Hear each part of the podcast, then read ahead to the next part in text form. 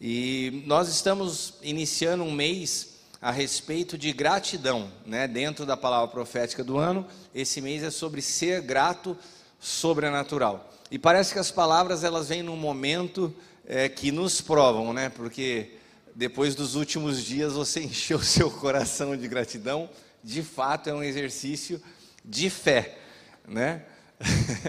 não sei, não sei quantos foram tomados por indignação, né? Mas a gratidão, ela, é, essa palavra gratidão sobrenatural é exatamente isso. Quando você consegue ser grato a Deus, independente das situações, confiando que Ele tem um controle sobre todas as coisas.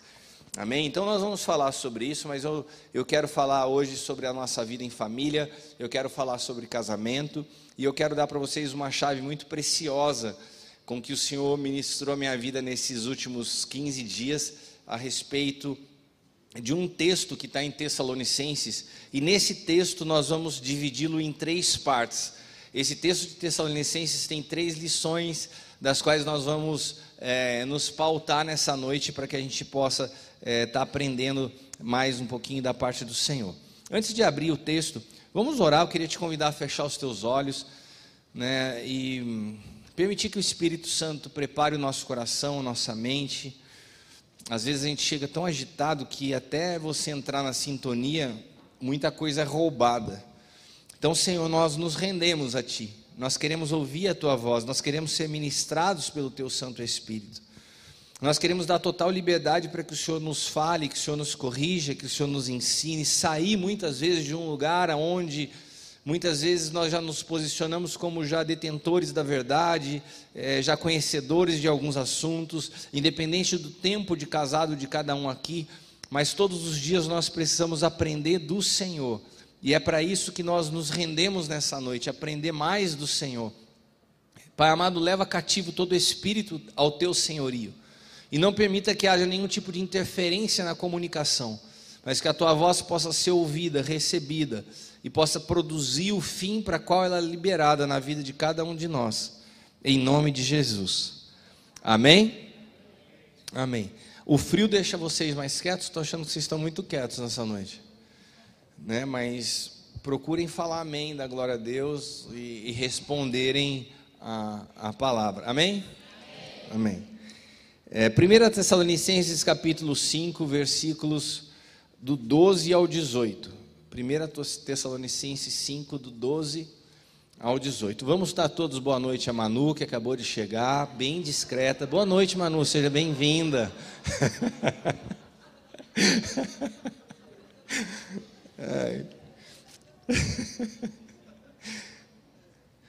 é, 1 Tessalonicenses 5, do 12 ao 18.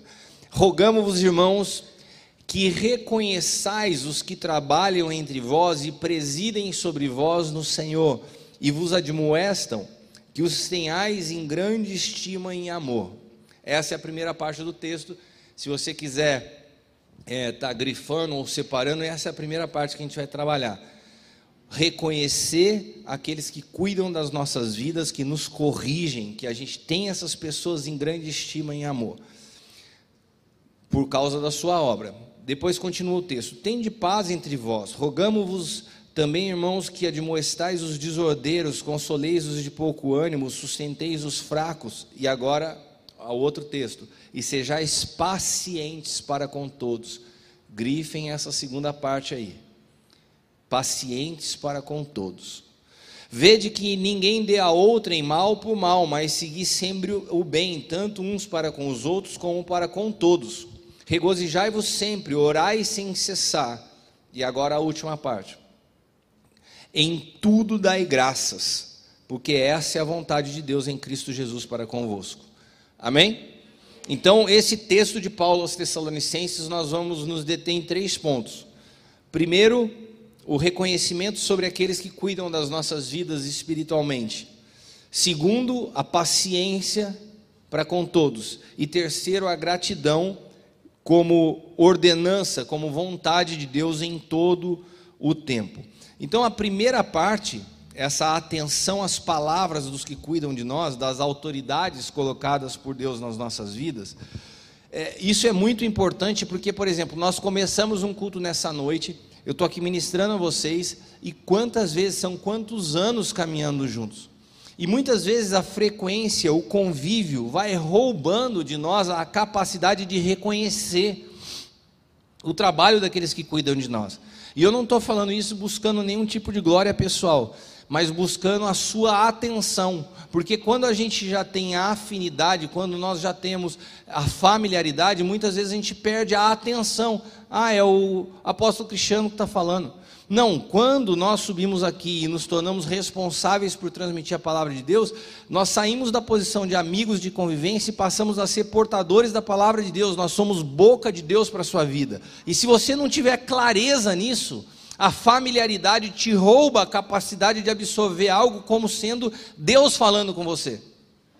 E a gente percebe isso, é nítido, principalmente para quem tem a oportunidade de sair ministrando em outros lugares a maneira como as pessoas recebem a palavra, por exemplo, quando, a semana passada eu estava em Curitiba, estavam anunciando que eu ia lá há mais de um mês. Quando eu chego para falar, parece que é um, um universo aberto de pessoas que têm uma expectativa, que fazia tempo que eu não ia lá. Então a palavra chega e sai com muito mais força, porque as pessoas estão ávidas por receber algo. Olha, o apóstolo que vem lá da região de São Paulo vai trazer uma palavra de Deus para as nossas vidas. É um tipo de, de recepção, é um tipo de, de entendimento, é um tipo de dedicação a prestar atenção ao que vai ser falado. Agora, para muitos de nós aqui, há um convívio, há uma familiaridade. E o apóstolo Paulo fala assim: olha, tenham atenção, para vocês reconhecerem aqueles que cuidam de vocês e honrarem a isso, porque senão a palavra e o cuidado e a admoestação, a exortação se perde na familiaridade. Então o texto começa falando do, do perigo que o convívio traz, em que a gente minimize aquilo que Deus fala através das pessoas que cuidam de nós do dia a dia.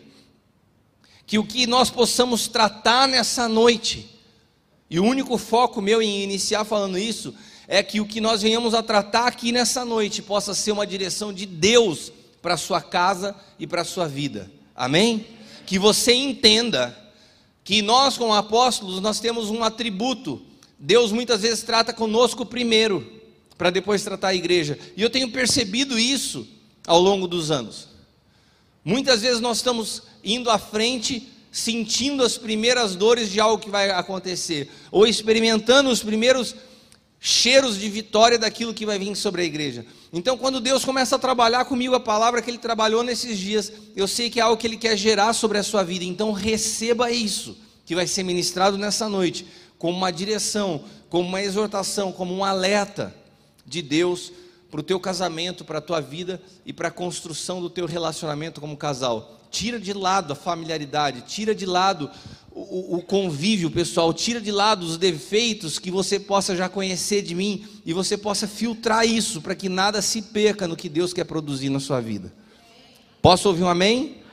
Amém. amém. É, então agora vamos entrar especificamente naquilo que é o que o Senhor tem tratado comigo, que está na segunda parte que nós separamos do texto, do ter paciência ou ser paciente. Paciência é uma característica da natureza de Cristo, de todos aqueles que experimentam o amor de Deus. E paciência é uma palavra que na minha vida foi um dos processos mais trabalhosos de Deus para gerar em mim.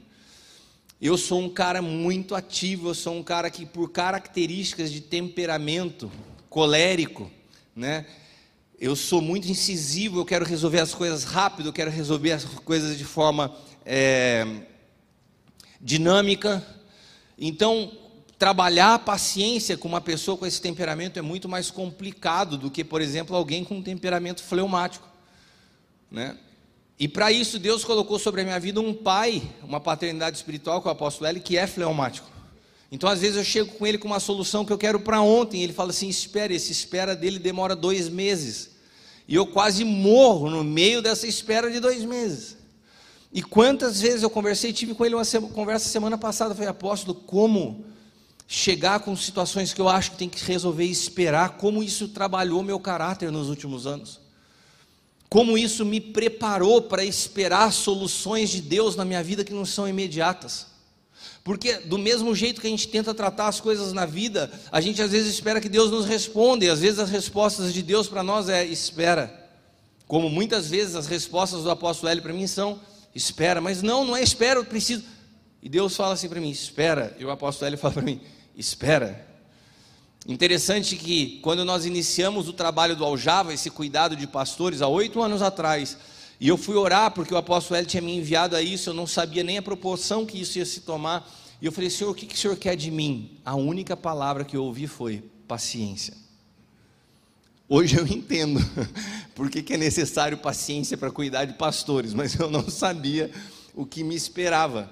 Só que eu não entendia tão pouco o que era a paciência na prática. E pode ser que você esteja olhando para mim e falando assim: nossa, que legal paciência.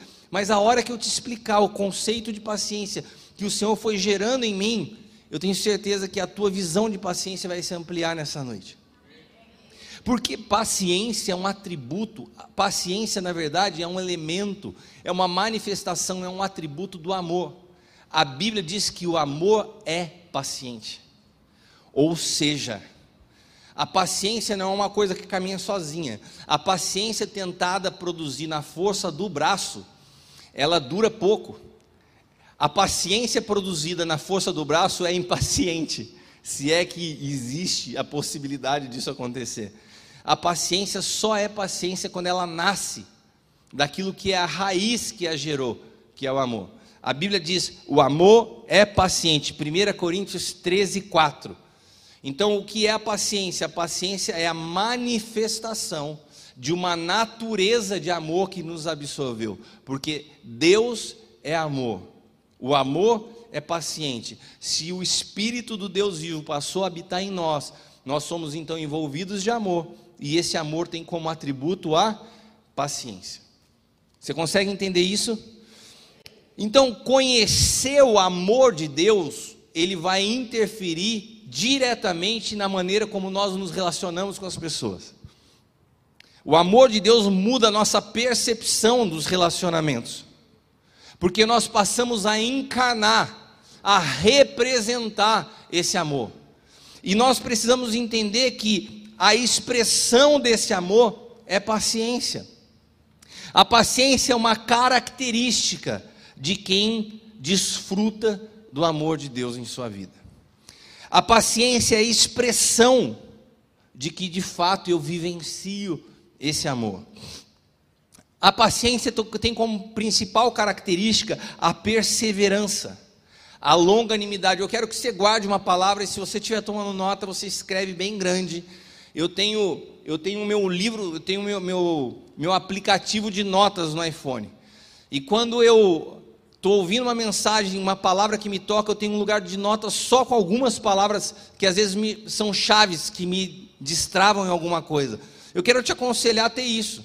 Tem um lugar, seja manual ou seja um aplicativo, mas palavras, às vezes está no meio de uma pregação, uma palavra fala com você. Quando você toma nota disso, aquilo depois começa a desenrolar ao longo dos dias em coisas muito maiores.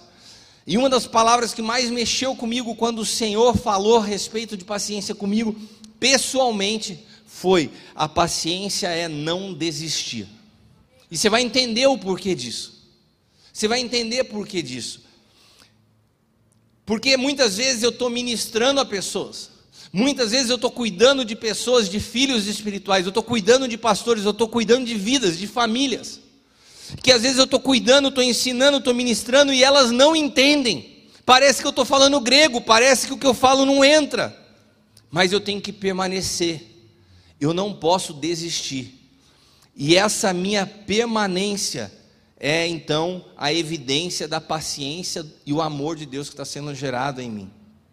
Não desistir de quem Deus confiou ao meu cuidado. Eu amo mas eu não vejo reciprocidade. Eu amo, mas eu não vejo nenhuma expressão de afeto. Mas eu permaneço. Por quê? Porque eu sou paciente, eu não desisto de amar, ainda que a resposta ao meu amor não seja aquilo que eu esperava. A nossa vida, quando a gente fala em casamento, eu vejo muitos conflitos entre casais devido às realidades de intimidade, vida sexual. Quantas vezes já aconselhei pessoas, pastores, aonde parece que não há um ajuste, aonde não há um ajuste daquilo que um gosta do que o outro gosta, onde não há um ajuste de frequência, um quer de um jeito, outro quer do outro, aonde há uma incompatibilidade até da vontade. E quando você olha isso, parece que às vezes a gente vai entrando num lugar que acaba a paciência. Fala, sabe de uma coisa, vou deixar desse jeito. Mas a realidade é que a paciência ela tem como expressão a insistência. Por quê? A paciência acredita que vai mudar. Passam 10 anos, passam 15 anos, passam 20 anos, e você vê assim a sua esposa falando assim: amor, mas por que você não faz desse jeito? Amor, e daí você fala assim: caramba, 15 anos você fica insistindo com isso. Na verdade, enquanto a tua esposa insiste com algo a você por anos, ela está demonstrando que ela te ama. Enquanto o teu marido te pede algo e continua insistindo algo, é, eu, eu não estou falando de obstinação, entenda. Mas quando insiste em algo para a vida de vocês, eu já te falei que eu não gosto disso. Eu já não te falei que não é assim. E há uma insistência em trazer esse assunto que às vezes para o outro soa como, mas que chatice vai voltar nisso de novo.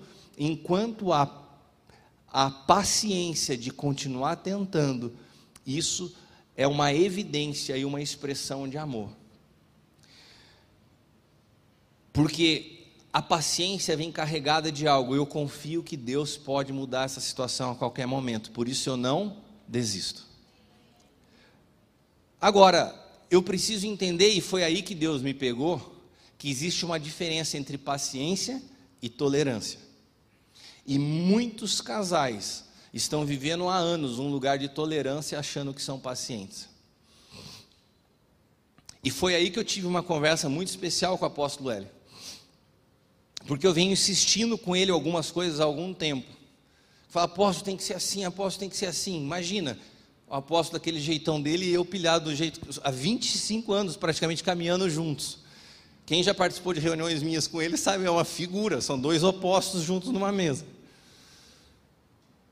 E daí eu, eu cheguei um dia e falei assim: caramba, cansei de falar isso, sabe de uma coisa? Eu vou ficar quieto, não vou falar mais nada, não quero criar problema. Daí o Senhor falou para mim assim: você está entrando num lugar de tolerância, você está desistindo. A tolerância é característica de menino que faz pirraça. Então agora eu fico quieto, não vou falar mais nada.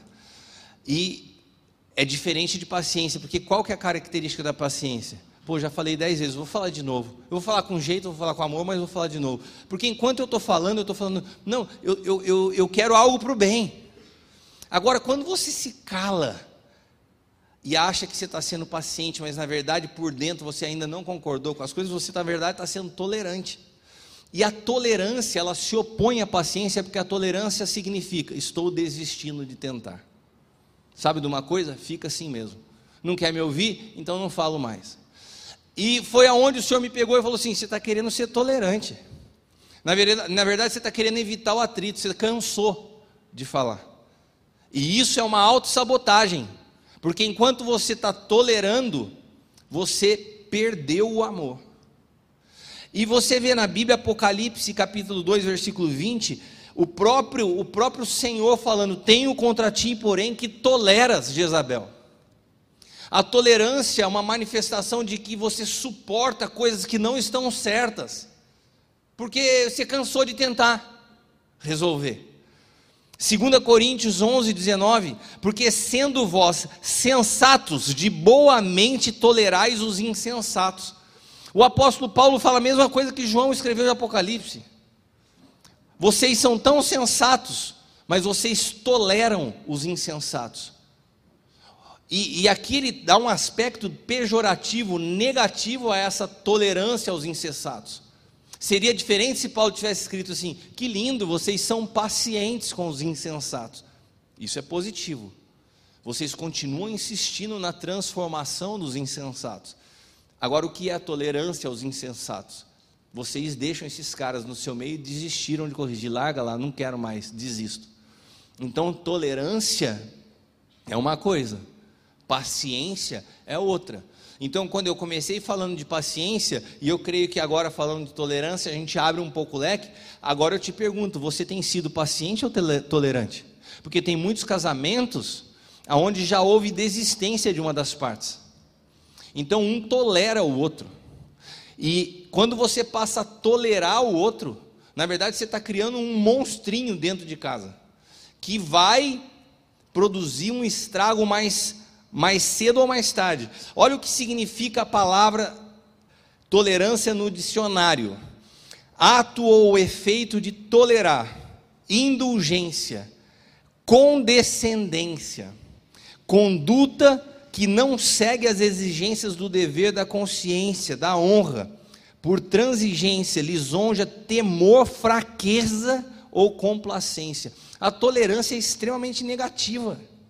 Para você evitar o diálogo, para você evitar muitas vezes o confronto que é necessário, o confronto de ideias, o confronto de pensamentos, que é onde nós crescemos, que é onde nós amadurecemos. Nós somos duas pessoas diferentes como casais, e que muitas vezes nós amadurecemos nessa diferença, quando sabemos no campo do diálogo, ouvimos aos outros. Mas quando a gente perde a paciência, a gente se torna tolerante. Sabe, uma coisa eu cansei. Eu cansei de tentar falar, você não me ouve mais. Esse lugar de tolerância, olha, faz tempo que a gente não briga lá em casa. Eu já vi muitas pessoas falando assim: ah, que benção, vocês resolveram? Não, agora eu não falo mais nada. Então você entrou num lugar mais perigoso do que quando vocês brigavam porque você entrou no lugar da tolerância. E a tolerância é o mesmo que jogar a sujeira para debaixo do tapete. Ela não saiu do lugar, você só não está vendo. Ela está escondida. E tolerar, ela, tolerar significa o cansaço da pessoa impaciente. E é tão interessante que tolerância tem uma máscara de paciência.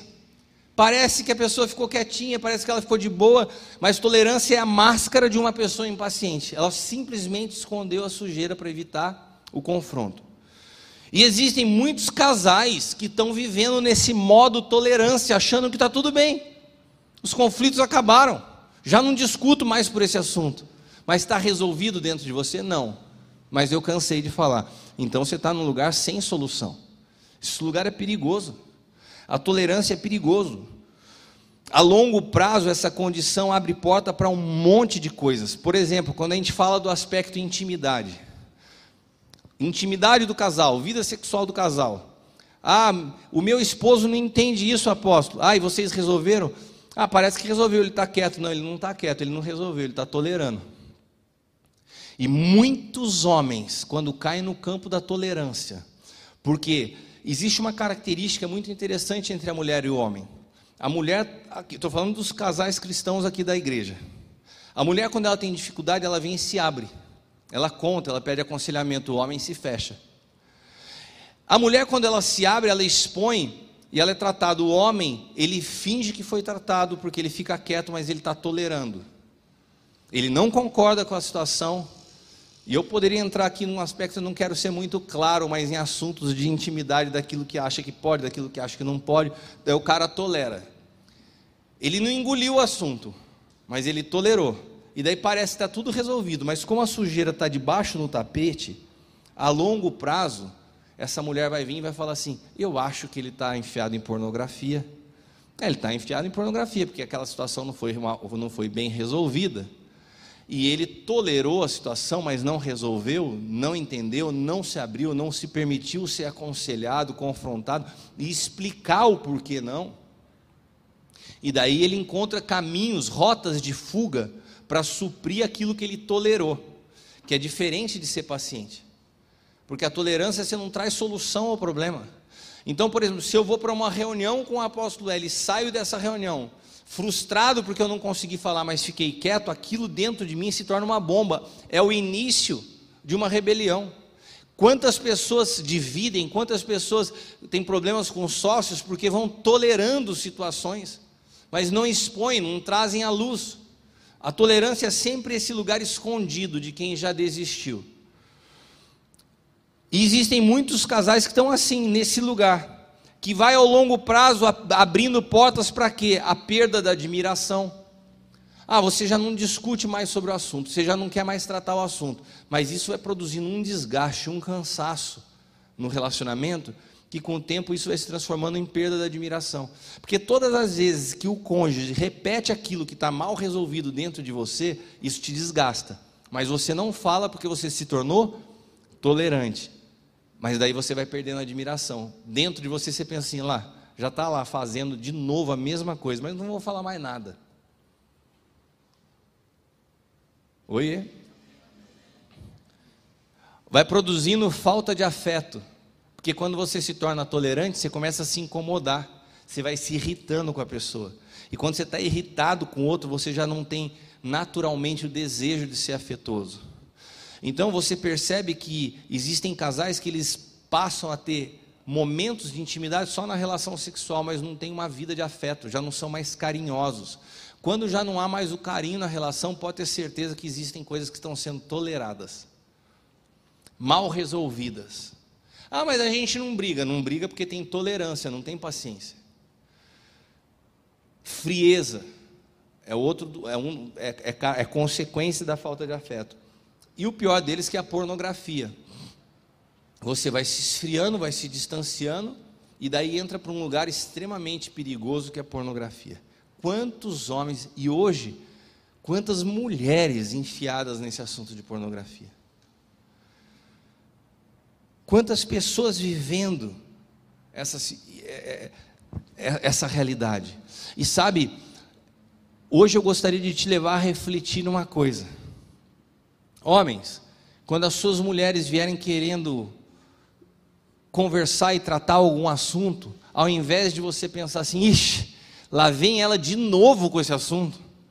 Ou a mulher, quando o marido quiser falar com ela a respeito Normalmente são os maridos que cobram mais isso, né, de vida, de intimidade. Falam assim, vem cá, vamos conversar sobre essa. A mulher, ai, de novo ele vai querer conversar sobre isso. Ao invés de você pensar assim, de novo ele quer conversar comigo sobre isso, eu gostaria de te levar a refletir o seguinte: nossa, que bênção. Ele está insistindo no, de novo ainda por isso, porque ele tem sido paciente. E por que, que você não se abre para ouvir de novo essa situação que você já ouviu há 10, 15, 20 anos? E de novo é uma situação trazida para uma conversa, porque o outro ainda acredita que possa ter solução.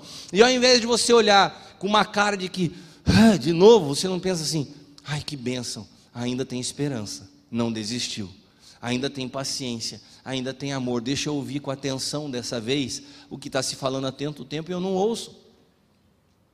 Quantas mulheres cansadas da administração equivocada que seus maridos têm nas finanças, Amor, mas de novo você comprou as coisas sem me falar nada. Você sabe a dificuldade que a gente está enfrentando. Você vai lá, do nada compra isso. Meu, você fala isso toda vez. Pô, se ela está falando de novo, é porque ela está tendo paciência. Ela está insistindo, ela não está jogando debaixo do tapete. Enquanto está se falando, a gente deve agradecer a Deus. Enquanto está se falando, está tendo um grito: Olha, eu estou tendo paciência. Olha, ainda tem amor aqui. E ao invés da gente ficar reclamando, a gente deveria agradecer, Senhor, obrigado. Porque eu estava meio cego, eu estava meio surdo a essa realidade que está clamando diante de mim há anos, mas ainda tem paciência aqui. Porque a paciência é insistente. Quem tem paciência não desiste do outro. O tolerante não. O tolerante é aquele cara que já desistiu. Ele só está quieto. Mas é uma destruição que acontece de dentro para fora. O paciente, ele continua crendo, porque o paciente é uma pessoa inconformado, ele não se rende à situação. E eu vejo isso como pastor, como ministro do Evangelho, que deve ser uma característica de todos nós ministros. Não nos rendemos a uma situação, não nos rendemos a uma impossibilidade, não nos rendemos a uma pessoa que insiste em não mudar. A gente precisa ter paciência para continuar acreditando que um dia a chave vai virar, que um dia o Espírito Santo vai pegar esse cabeça dura. Então eu tenho que continuar amando, eu tenho que continuar acreditando, eu tenho que continuar ministrando e falar: Senhor, a hora que o Senhor quiser, o Senhor pode mudar a história dessa pessoa. E isso tem que acontecer dentro de casa. Isso tem que acontecer na nossa vida, primeiramente com o nosso cônjuge porque daí a gente vai conseguir entender a paciência na prática também com os nossos filhos. Quantos de nós vamos ter que conviver com crianças que são dóceis, que são crianças amáveis, mas parece que entra na adolescência vira um monstrinho. E fala: o que, que aconteceu? O que, que eu fiz de errado? Não aconteceu nada, você só precisa de paciência. Porque a paciência é a expressão do amor. Agora, se você não tem paciência com o teu cônjuge, que é o primeiro lugar de teste da tua vida, como que você vai ter paciência com o teu filho? Muitas das vezes, a criação de um filho adolescente só potencializa a falta de paciência que já está, a, a tolerância que está sendo vivida pelos pais. Só vem à tona.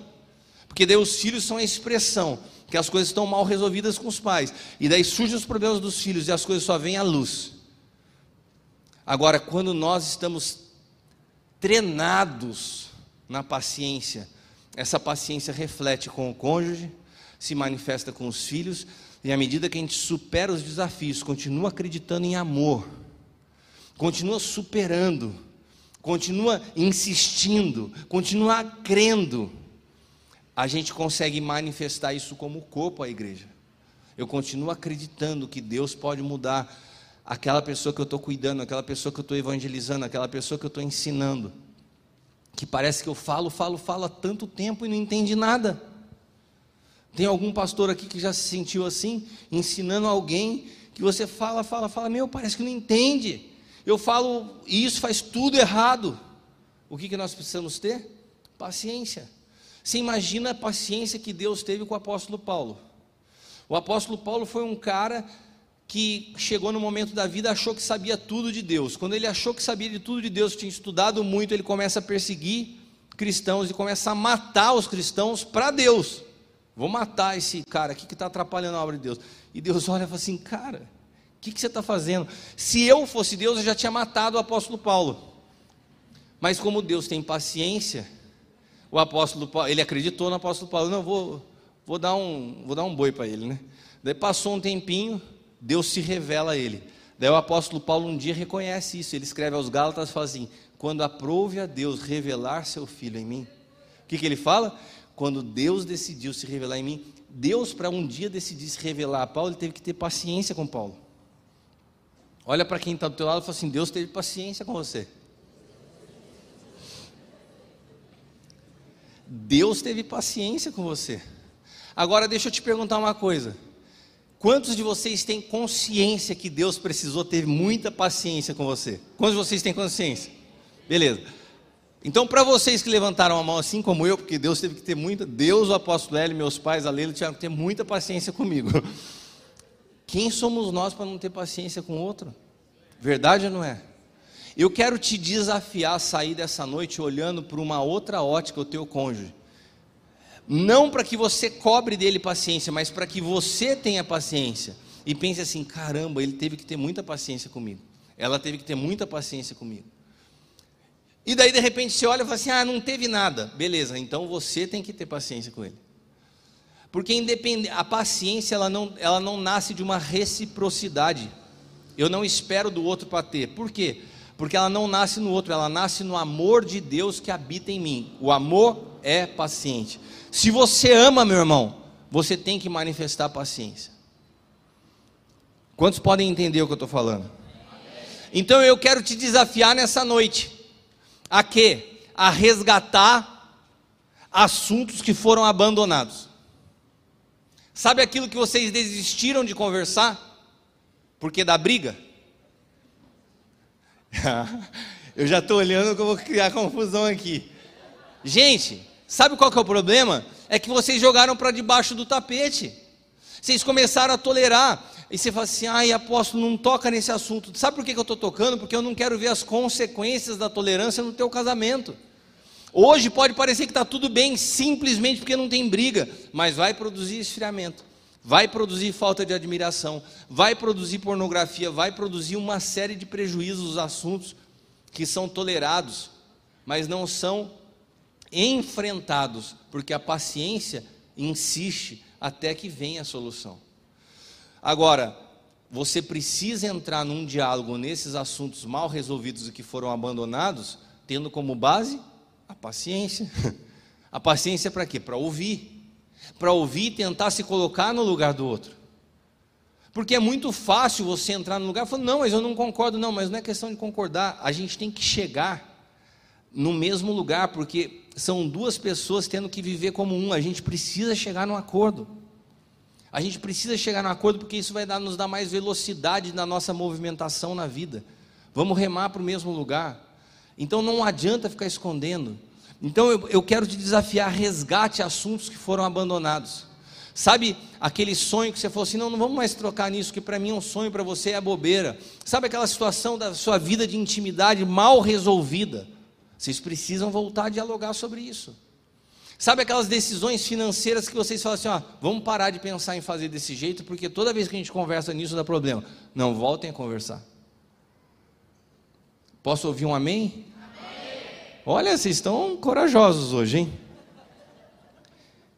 Eu quero voltar, eu quero te desafiar a voltar a lutar pelo seu casamento, porque eu vou te falar uma coisa: se eu perguntar aqui quantos têm sido tolerantes e já abandonaram alguns assuntos, eu posso estar expondo vocês, eu não vou fazer essa pergunta, mas eu sei que tem assuntos que têm sido tolerados, eu sei que tem assuntos que vocês abandonaram, e abandonar é desistir de lutar, e o que, que eu quero dizer para vocês? num momento tão oportuno como esse que nós estamos vivendo no cenário nacional.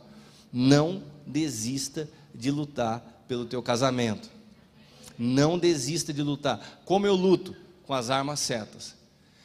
Quais as armas certas, apóstolo? Nessa noite o Senhor está te dando duas: amor e paciência. Se você souber ir para um diálogo, sendo revestido de amor e tendo paciência, eu tenho certeza que esse diálogo vai ser diferente de todos os outros que você teve anteriormente. De procurar entender o outro pela ótica dele, de procurar entender o outro não para a sua satisfação, mas como você pode chegar junto numa solução para essa situação que não é do outro, vocês dois se tornaram um. A situação mal resolvida do outro reflete em você. Amém? Você consegue entender isso? aquilo que está mal resolvido por outro reflete em você, porque vocês são um. Então é, é uma, é uma insanidade achar que está tudo bem simplesmente porque já não tem mais discussão sobre esse assunto, mas o assunto não foi tratado, ele está só escondido. É como você alimentar um câncer e falar assim: eu não vou tratar. Não, mas ele está te comendo por dentro, mas deixa lá. Eu não quero tratamento. Sabe, a tolerância é mais ou menos isso: é você suportar o mal que vai destruindo pouco a pouco, mas você quer evitar o tratamento. E o tratamento é o diálogo, é a conversa, é trazer à luz, é resgatar o desejo de lutar pelo casamento de vocês, mas com as armas corretas. E daí com isso, nós chegamos ao último estágio do texto de Paulo aos Tessalonicenses, que é em tudo dai graças. Que chega na palavra profética do mês que nós estamos ser gratos sobrenatural. Porque nós passamos por um primeiro entendimento que é a gente saber ouvir a voz daqueles que cuidam de nós como sendo a voz do próprio Deus. Nós passamos pelo outro ponto do texto que é o ser paciente. Não é, é diferente de ter paciência. O ser paciente é a natureza da paciência que vem do amor que habita em nós. Então, a paciência ela nasce do fruto de uma natureza que é amor. Então eu não me esforço, eu não vou, ai, deixa eu me controlar para ser paciência. Não! Ela se expressa como característica do amor, e se eu amo, eu sou paciente. E agora a gente chega no outro ponto. Existe um mandamento, existe uma ordenança, existe um princípio que a Bíblia fala. Paulo fala aos Tessalonicenses: essa é a vontade de Deus para você. Qual? Que em tudo você seja grato que em tudo você dê graças. O que, que é em tudo na Bíblia, no original? Alguém pode me dizer? Em tudo. Olha como vocês sabem até o original das Escrituras. Em tudo quer dizer, não há exceção. As coisas estão boas, sou grato. As coisas estão mal, sou grato. O meu marido fez as coisas exatamente como eu sonhava, graças a Deus. Ele fez tudo diferente do que eu sempre quis. Graças a Deus. Eu tenho dinheiro para pagar minhas contas, para suprir minhas necessidades e está sobrando para abençoar, para ofertar, para transbordar sobre outros. Graças a Deus. Eu estou vivendo hoje só pela fé. Graças a Deus. Em tudo dai graças. O que, que significa em tudo? Em tudo. Nossa, mas eu ouvi a palavra do apóstolo Cristiano no culto, eu cheguei em casa, eu fui tentar trazer, resgatar alguns assuntos, deu tudo errado. Sabe o que você faz? Dá graças a Deus, porque você tentou, porque você resgatou a paciência que estava se transformando em tolerância. Pode ser que na primeira conversa não ajuste. Sabe, é igual o marido que vai no retiro de homens, e daí eles voltam para casa, passou dois dias, teve uma discussão, a mulher já liga e fala assim: pô, apóstolo, precisa fazer outro retiro. Esse Zé Mané voltou dois dias, já está tudo igual. Calma, dê graças a Deus pelos dois dias que ele ficou bom. Serviu para dois dias pelo menos. A gente precisa aprender a dar graças. Meu Deus, mas eu não aguento, eu não consigo conversar com meu filho. Dê graças. Dê graças, seja grato ao Senhor pelo teu filho. Sabe, existem situações que a paciência resolve. Existem outras que você já não tem mais o que fazer. Eu não quero trazer cenários trágicos para que você valorize o que você tem, mas em tudo que nós estamos vivendo, a palavra de Deus para as nossas vidas é: em tudo dê graças. Deus está nos dando a possibilidade de mudar nossa ótica para aquilo que a gente está vivendo e para expressar amor. Amor aos nossos filhos. Nossa, mas ele me dá tanto trabalho, ama ele desse jeito. Mas é tão difícil, é, você vai conhecer mais o amor de Deus por você, que não foi fácil Deus te amar do jeito que você é também. E Deus, quando nos coloca na posição de pais, Ele nos faz sentir um pouco do que é a paternidade dele. Amar a cada um de nós com todas as nossas dificuldades, com todos os nossos problemas, ser grato sobrenatural é ter a capacidade de encher o nosso espírito de gratidão por aquilo que nós estamos vivendo hoje. Sabe por quê? Porque eu tenho visto muito crente vivendo um evangelho místico. O cara fala de tanto viver pela fé que ele fala assim: ah, ah, eu só vivo hoje com a minha esperança do futuro. Você é um alienado. Você não pode viver só hoje com a esperança do futuro, você tem que viver hoje sendo grato pelo hoje. Porque senão você sempre fica em função de uma expectativa. Não, eu sou grato a Deus hoje. Por quê? Porque eu sei que um dia Ele vai resolver. Não, eu sou grato a Deus hoje pelo dia que eu tive hoje. Eu sou grato a Deus hoje porque eu tenho a oportunidade de estar com vocês aqui hoje. Eu sou grato a Deus hoje porque eu estou com a minha esposa aqui hoje, porque eu estou com meus filhos aqui hoje. A gente precisa entender o poder que há no hoje, no agora.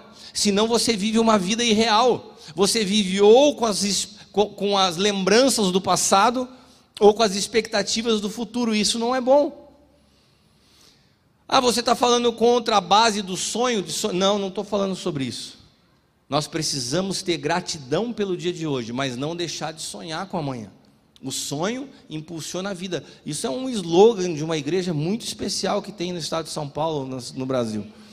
Mas você, se você ficar só sonhando com o futuro e não for grato pelo hoje, você é uma, vai viver uma utopia. Mas a gratidão pelo hoje te faz entender uma palavra que nós vivemos o, o, dois meses atrás, o ser alegre sobrenatural. Uma, uma das coisas mais difíceis de você pedir para uma pessoa hoje é você explicar para ela conceito de felicidade. O Evangelho nunca nos prometeu felicidade. É impossível você viver o Evangelho e você provar de felicidade, porque o Evangelho não é um Evangelho de pessoas felizes, porque a felicidade ela é circunstancial. E o Evangelho fala assim: vocês vão ter muitas aflições, vocês vão passar por cruz, vocês vão passar por dias difíceis, mas a alegria do Espírito é a promessa que o Senhor nos dá. Vocês vão conseguir viver uma coisa que o mundo não vive. O mundo vive quase que uma, um vício na felicidade. E a felicidade é, um, é, é, é como que um, é, é, comum, é de fato como uma pessoa viciada que ela vai procurando sempre níveis maiores daquilo de prazer. Então, uma pessoa que busca a felicidade, por exemplo, na solução dos problemas, no dinheiro, ela se torna insaciável. Ela, e, é um poço, é um, é, um, é um poço sem fim, é um saco vazio, que nunca consegue ser satisfeito, mas a alegria é uma característica do reino de Deus. Qual é a característica do reino de Deus? Alegria, paz e justiça. Gozo, paz e alegria. A, a, gozo, paz e justiça. A alegria é um atributo que vem do Espírito, que é totalmente diferente de felicidade. ser alegre sobrenatural que nós vivenciamos isso dois meses atrás, é um aprendizado grande para a gente entender esse conceito de gratidão. A alegria é uma realidade do espírito. Paulo, quando escreveu as cartas aos Filipenses, de dentro de uma prisão, ele vivia a carta, a epístola da alegria. Regozijai-vos sempre, regozijai-vos no Senhor. E era um cara que estava vivendo um estado de aparente tristeza, de angústia. Ah, eu posso estar em tristeza sendo alegre? Pode, porque tristeza é o oposto de felicidade, não de alegria. Você consegue entender isso? Então eu posso, por exemplo, estar triste, como, como na segunda-feira eu acordei triste com o cenário da nossa nação, não daquilo que implica na minha vida, mas com aquilo que eu percebo que do, dos rumos da nação. Triste com isso, mas o meu espírito estava alegre. Então a alegria ela consegue produzir em nós uma gratidão que é acircunstancial. E se a gente não entende isso, você fica buscando um, um motivo para ser agradecido. Então fica aquelas orações que é quase uma macumba gospel. Senhor, a hora que o Senhor resolver isso, eu já te entrego isso. É, o que você está fazendo? Olha, se o Senhor me fizer isso, eu vou dar isso de oferta. Olha, o dia que Deus me fizer isso, ah, daí eu vou, eu não sou muito de cantar, de levantar a mão, mas daí eu vou entrar na igreja dançando. Sabe, tem um tipo, tem um, um, uns tipos de voto, de oração que eu acho que Deus põe a mão no ouvido e fala assim, não vou ouvir. É muita ignorância. Se você entende o que é gratidão, a gratidão não tem é, circunstância para que você seja grato. Ela, ela nasce de uma realidade que é no espírito, e por isso que Paulo fala, em todo o tempo, em tudo dá graça. Olha para quem está do teu lado e fala assim, é em tudo. O carro quebrou, graças a Deus. Deus me livrou de algum acidente com a quebra desse carro. Perdi o emprego, graças a Deus, é sinal que Deus tem um emprego melhor para mim. Quando você consegue olhar a vida pela ótica de que Deus está cuidando de você em todo o tempo, que todas as coisas cooperam para o bem. Ah, aqui tem uma palavra interessante todas as coisas cooperam para o bem daqueles que amam a Deus. O quantos sabem o que significa a palavra todas as coisas no original? Vocês estão demais, vocês estão estudando muita Bíblia. Quem contou para vocês é exatamente isso. Uma salva de palmas para vocês, por favor. Todas as coisas significa todas as coisas. O que, a Bíblia fala? Que todas elas cooperam para aqueles que vivem segundo um propósito. Então, se tudo está cooperando para aqueles que estão vivendo segundo o propósito, o que, que eu faço? Em tudo eu dou graças. Uau! Então isso aconteceu na minha vida, mas tudo coopera para o meu bem, vou dar graças. Parece uma loucura, mas funciona. Olha aqui para quem está do teu lado e fala assim: funciona. Ontem eu estava ouvindo uma palavra do Abel Balistreri que ele falava assim: o maior mal desse século é um evangelho que não é efetivo na sua praticidade, porque ele é mesclado com os nossos interesses pessoais. Eu vou repetir para você. Existe um problema que nós estamos vivendo hoje, que é um evangelho que não é efetivo. Por que, que ele não é efetivo? Porque ele é mesclado com os nossos interesses pessoais. Então eu interpreto o evangelho a partir da minha necessidade pessoal. E daí na prática ele não funciona. Porque Deus não nos prometeu felicidade, ele nos prometeu alegria. Deus não prometeu que tudo dava certo, Ele prometeu que quando desse errado, até o que dava errado era para o nosso bem. Então, quando você consegue entender o Evangelho sem a mescla, ele se torna extremamente efetivo, porque você consegue ser grato, você consegue ter uma vida é, com prazer, com alegria, mesmo com as circunstâncias adversas. E isso preserva o teu casamento, isso preserva a tua fé, isso preserva a tua esperança. Agora, quando o teu evangelho é mesclado e ele não funciona na prática, quando as coisas dão errado, quando, teu, quando a pessoa que você votou não é eleita, você já para e fala assim: caramba, cadê Deus? Como que Deus permitiu que acontecesse isso? Você não está entendendo nada do evangelho. Quando as coisas dão errado, Deus continua no controle e todas as coisas cooperam para o seu propósito. Então eu descanso. Então não é que seja uma loucura, é que você entra num nível de confiança em Deus que você fala, cara, se Deus permitiu isso, Ele está vendo algo lá na frente maior do que eu consigo ver agora. Então eu já posso dar graças agora, porque eu estou seguro na Sua mão. Então, quais são os três pontos que nós aprendemos nessa noite em Tessalonicenses? Primeiro deles, reconhecer a voz daqueles que cuidam de nós como a voz do próprio Deus. Amém? Segundo deles, ser pacientes, entendendo a diferença de paciência e tolerância. A paciência é extremamente efetiva, porque ela demonstra amor, porque ela insiste na mudança. E a tolerância significa abandono, significa desistência. Então insistam no diálogo, insistam em ouvir um ao outro. Não desistam. Hoje é dia de você resgatar assuntos mal resolvidos, situações que foram colocadas debaixo do tapete. Amém? Eu gostaria até de te convidar a resgatar alguns sonhos que foram perdidos. Sabe quando você entra numa zona de tanto problema que você parece que vai se podando de sonhar? Você assim, nossa, mas estou com tanto problema, vou sonhar com isso agora. É, resgate os teus sonhos. E tenha paciência com Deus. tenha paciência com Deus. Às vezes você está com paciência com seu cônjuge não está com Deus. Ah, eu desisto de sonhar. Deus fica protelando as promessas dele na minha vida. Não, tenha paciência. Ele tem uma hora certa para que as coisas aconteçam nas nossas vidas. Então, eu quero te convidar a voltar a resgatar a luta pelo teu casamento com as armas corretas, amor e paciência. Resgate teus sonhos. E entenda com clareza, ficou claro para vocês a diferença de paciência e tolerância? Vocês viram nos textos bíblicos como a tolerância é colocada de uma forma bastante negativa e a paciência, de fato, é um atributo do amor? Isso está bem claro na Bíblia. E a última parte do texto nos fala de que nós precisamos em tudo ser gratos. Em tudo dar graças. Então, pode ser que ainda hoje, depois de anos de casado, o seu marido cometa os mesmos erros que te incomoda. Mas você pode sair daqui hoje dando graças a Deus pelo teu marido. Pode ser que a tua esposa te incomode com alguns assuntos e de repente você fala assim: "Nossa, na verdade, isso é expressão do amor, ela não desiste".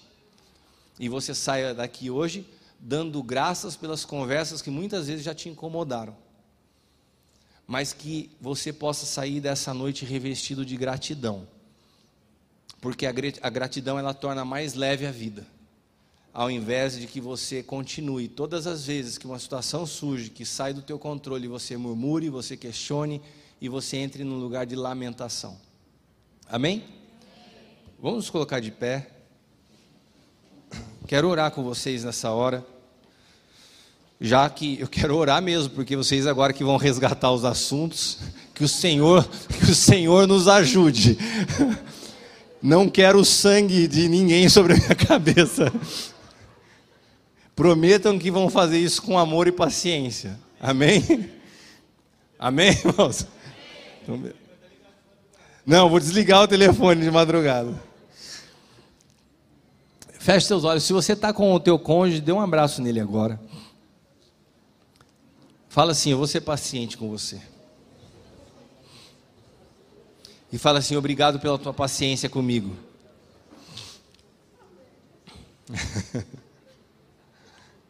Pai, nós te damos graças nessa noite. A tua palavra é o maior manual de vida que nós podemos escolher para trilhar os nossos caminhos, para planejar a nossa vida. E a tua palavra, ela nos corrige, ela nos exorta, ela nos orienta, ela é como uma, uma lâmpada para os nossos pés. Aqueles que caminham contigo, aqueles que têm a inspiração do teu Santo Espírito, eles têm uma, uma jornada aplainada pelo Senhor. Não é como o terreno acidentado daqueles que tropeçam nos seus próprios, é, na sua própria soberba, na sua própria é, percepção da vida. Obrigado porque o Senhor tem nos trazido clareza como casais e nessa noite o Senhor nos deu elementos extremamente importantes e preciosos para que algumas coisas sejam resgatadas. Pai amado, aonde havia tolerância, eu quero declarar paciência. Aonde havia abandono, eu quero declarar que resgatamos de volta a luta pelo nosso matrimônio.